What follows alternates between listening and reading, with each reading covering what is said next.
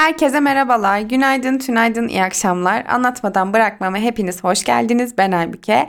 Bölüm isminden de anladığınız gibi bugün zeka ve zeka çeşitlerini konuşacağız. Bölümü yazarken konu ne diye soran arkadaşım, ha benim bütün özelliklerimi konuşacaksın yani dedi. Normalde bu kadar özgüven fazla derim ama kendisi bilgisayar mühendisliğini ve tıp fakültesini bitirmiş birisi. O yüzden hiçbir şey söyleyemiyorum. Ona buradan selam gönderiyorum. Anlatacak çok şey var, başlıyorum.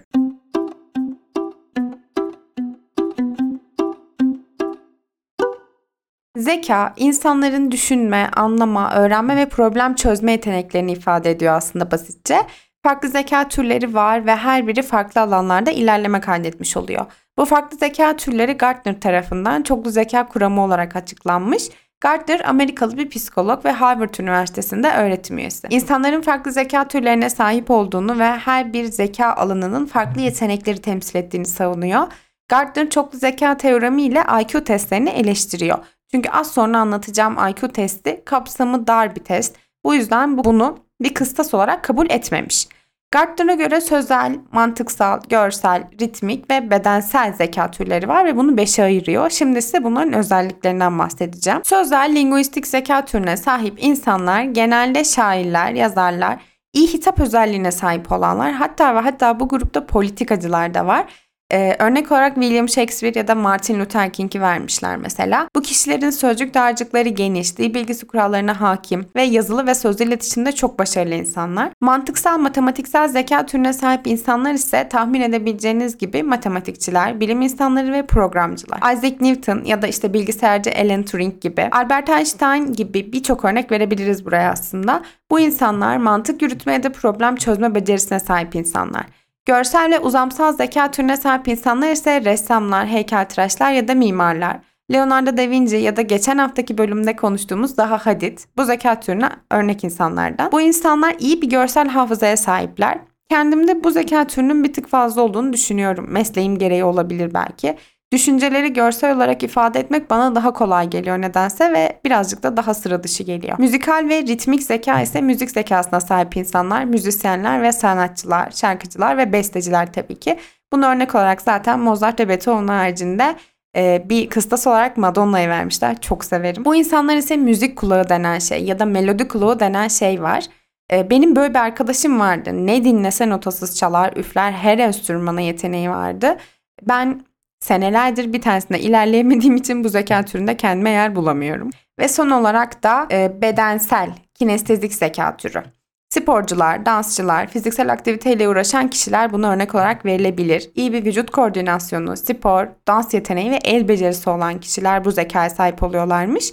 Bu masada hele ben hiç yokum. Yani hiç yokum. Şimdi zeka üzerine yapılan deneyler ve araştırmalar tahmin edebileceğinizden çok daha fazla. Ancak en meşhur olanlardan bir tanesi IQ testi tabii ki hepimizin bildiği.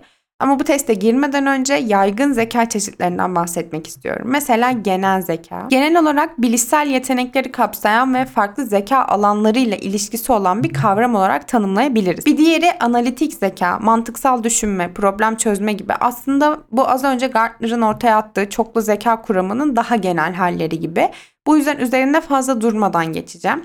Yaratıcı zeka, yeni fikirler bulma, problemlere farklı bakış açılarıyla bakma gibi yetenekleri olan insanlar da var. E, bunun bende olduğunu düşünüyorum ve bu keşke her insanda olsa diyorum. Pratik zeka türü günlük yaşamda karşılaşılan problemlerde hızlı ve etkili çözüm üretme konusunda büyük bir yetenek bence. Bu konuda kendi hakkımı vereceğim. Üzgünüm. Şimdi gelelim zeka testlerine ve özelliklerine. En bilineni IQ testi demiştim. Aslında IQ testlerinin soruları çok standart sorulardan oluşuyor. Farklı zeka türlerinin kabul gördüğü yerde e, doğruluk payının çok az olduğunu söyleyebiliriz. Bu testler belli bir süre içerisinde tamamlanması gereken testler. Ancak IQ testinin tam olarak doğru kabul edilmemesinin bir sebebi de genel popülasyonla karşılaştırılıyor olması. Yani bir kişinin IQ puanı zekasının e, diğer insanların zeka düzeyiyle karşılaştırılan bir standart sapma skalasına göre değerlendiriyor. Örnek veriyorum. 100 genellikle ortalama zeka düzeyini temsil ediyor ve standart sapmalar kullanılarak daha yüksek ya da düşük zeka olarak adlandırılıyor. Bu test tabii ki öyle internette gördüğümüz IQ'nuz kaç testleri gibi testlerden değil. Uzmanlarca yapılan bir test ve doğru sonuç vermesi için yine uzman kişilerce yorumlanması gerekiyor. Örneğin IQ testleri farklı kültürlerden ve farklı dilden kişilerde farklı sonuçlar verilmiş ve bu yüzden de uzmanlarca yorumlanması gerekiyormuş. Dünyada zeka konusunda en olmuş insanlar var tabii ki. Mesela bizim duyduğumuz insanlar da var. Ama az önce söylediğim gibi e, buna bakarak söylemek yani IQ testine bakarak söylemek ve bunu netleştirmek biraz zor. William James Sissis denilen Amerikalı bir dahi var ve IQ seviyesi farklı kaynaklara göre 250 ile 300 arasında. Ya da Terence Teo isimli bir matematikçi çocukluk döneminden beri matematiğe ilgisi ve yeteneği çok olan birisi. Onun da IQ seviyesinin yine bu seviyelerde olduğu söyleniyor. Ancak bizim hepimizin bildiği Albert Einstein onun IQ skorunun 160 ile 190 arasında olduğu söyleniyor. Aslında bu testin ilk amacı çocukların akademik performanslarını değerlendirmekmiş. Fransız bir psikolog tarafından 1905 yılında gerçekleştirilmiş ve kullanılmaya başlanmış. Aynı zamanda IQ'su yüksek insanları bir araya getiren bir topluluk var. Bu topluluğun adı Mensa. Mensa topluluğuna üyelik için de genellikle %2'lik bir üst dilimde olmanız gerekiyormuş. Tarihte üç büyük olay vardır. Bunlardan ilki kainatın oluşumu, ikincisi yaşamın başlangıcının olması, Üçüncüsü de yapay zekanın ortaya çıkışı. Evet, biraz da yapay zeka konuşacağız. Bu aralar biliyorsunuz ki çok meşhur. Ben çok çok meşhur olmadan bu işlerle ilgilenen bir arkadaşım sayesinde tanışmıştım. Huawei markasının yönetim kurulu başkanının bir açıklamasıyla başlayacağım bu bölüme.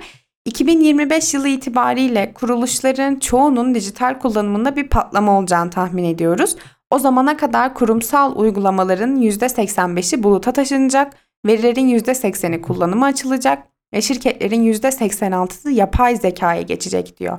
Öyle de görünüyor zaten ki yapay zeka teknolojisi 2025'ten itibaren hayatın her alanında karşımıza çıkacakmış. Böyle tahmin ediliyormuş ve buna da 2025 sendromu deniyormuş.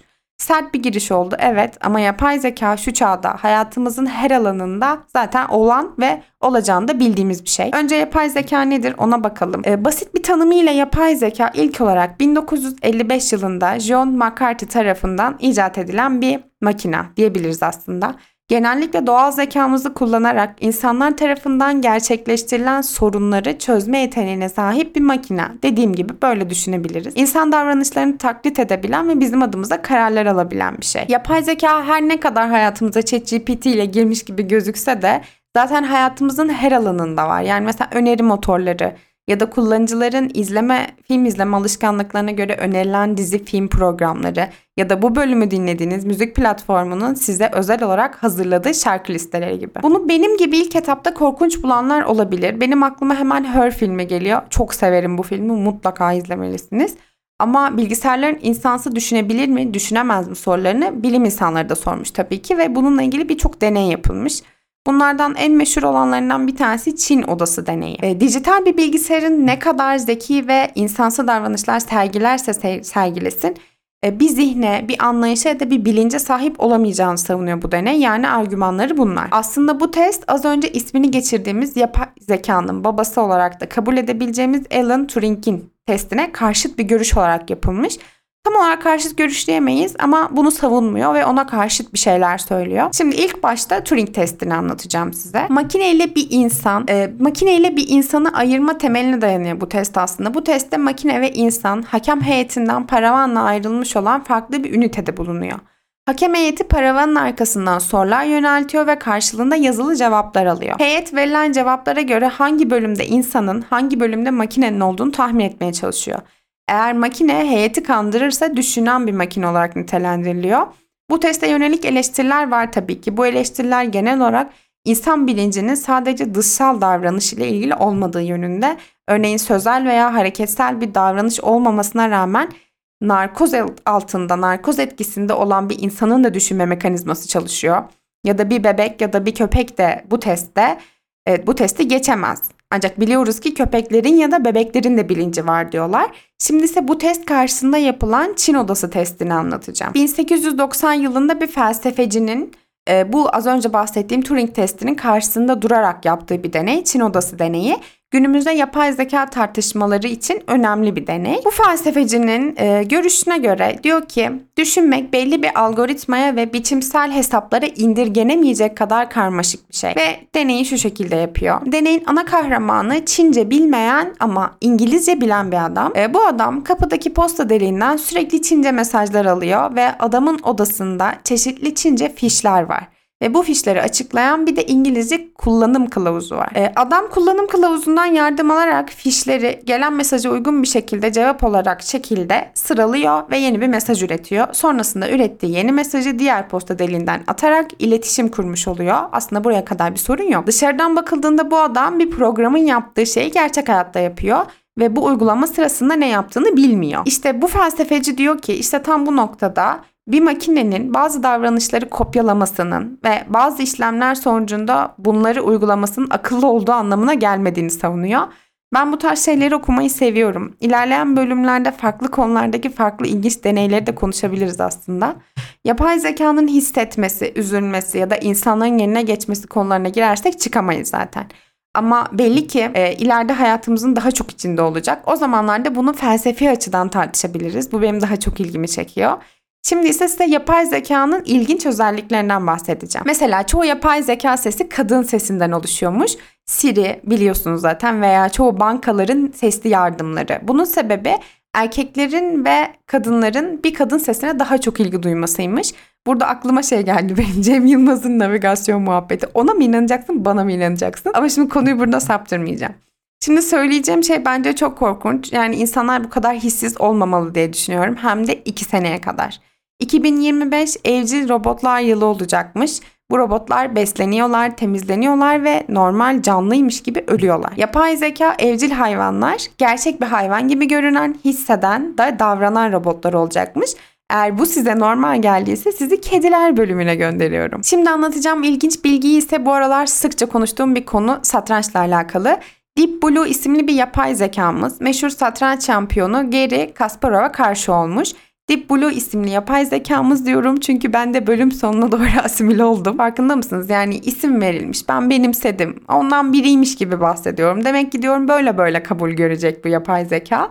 Dikkati burada dağıtmadan devam edeceğim. Deep Blue 1996-97 yılında dünya satranç şampiyonu Gary Kasparov tarafından e, bir yarışma davet ediliyor. Ve karşısına çıkıyor. 5 maçın 3'ünde yenilip ikisinde de berabere kalıyorlar ve sonraki senelerde Deep Blue üzerinde daha çok çalışıyor ve yeni bir yarışma düzenleniyor. Sırası gelen Deep Blue çok fazla düşünerek vakit kaybetmek istemediği için hızlıca bir hamle yapmak istiyor. Ancak bu hamle Kasparov tarafından daha farklı algılanmış. Deep Blue aslında hata yapıyor ama Deep Blue'nun yaptığı hatanın farkına varamayan Kasparov yapay zekanın bu hamleyi yapmasının altındaki sebebin sonraki hamleleri ileri düzeyde öngörmesi olarak yorumlamış ve yenilmemek için yarışmadan çekilmiş. Yapay zekanın yaptıkları bunlarla sınırlı değil tabii ki. Zaten bir sınırı da yok gibi.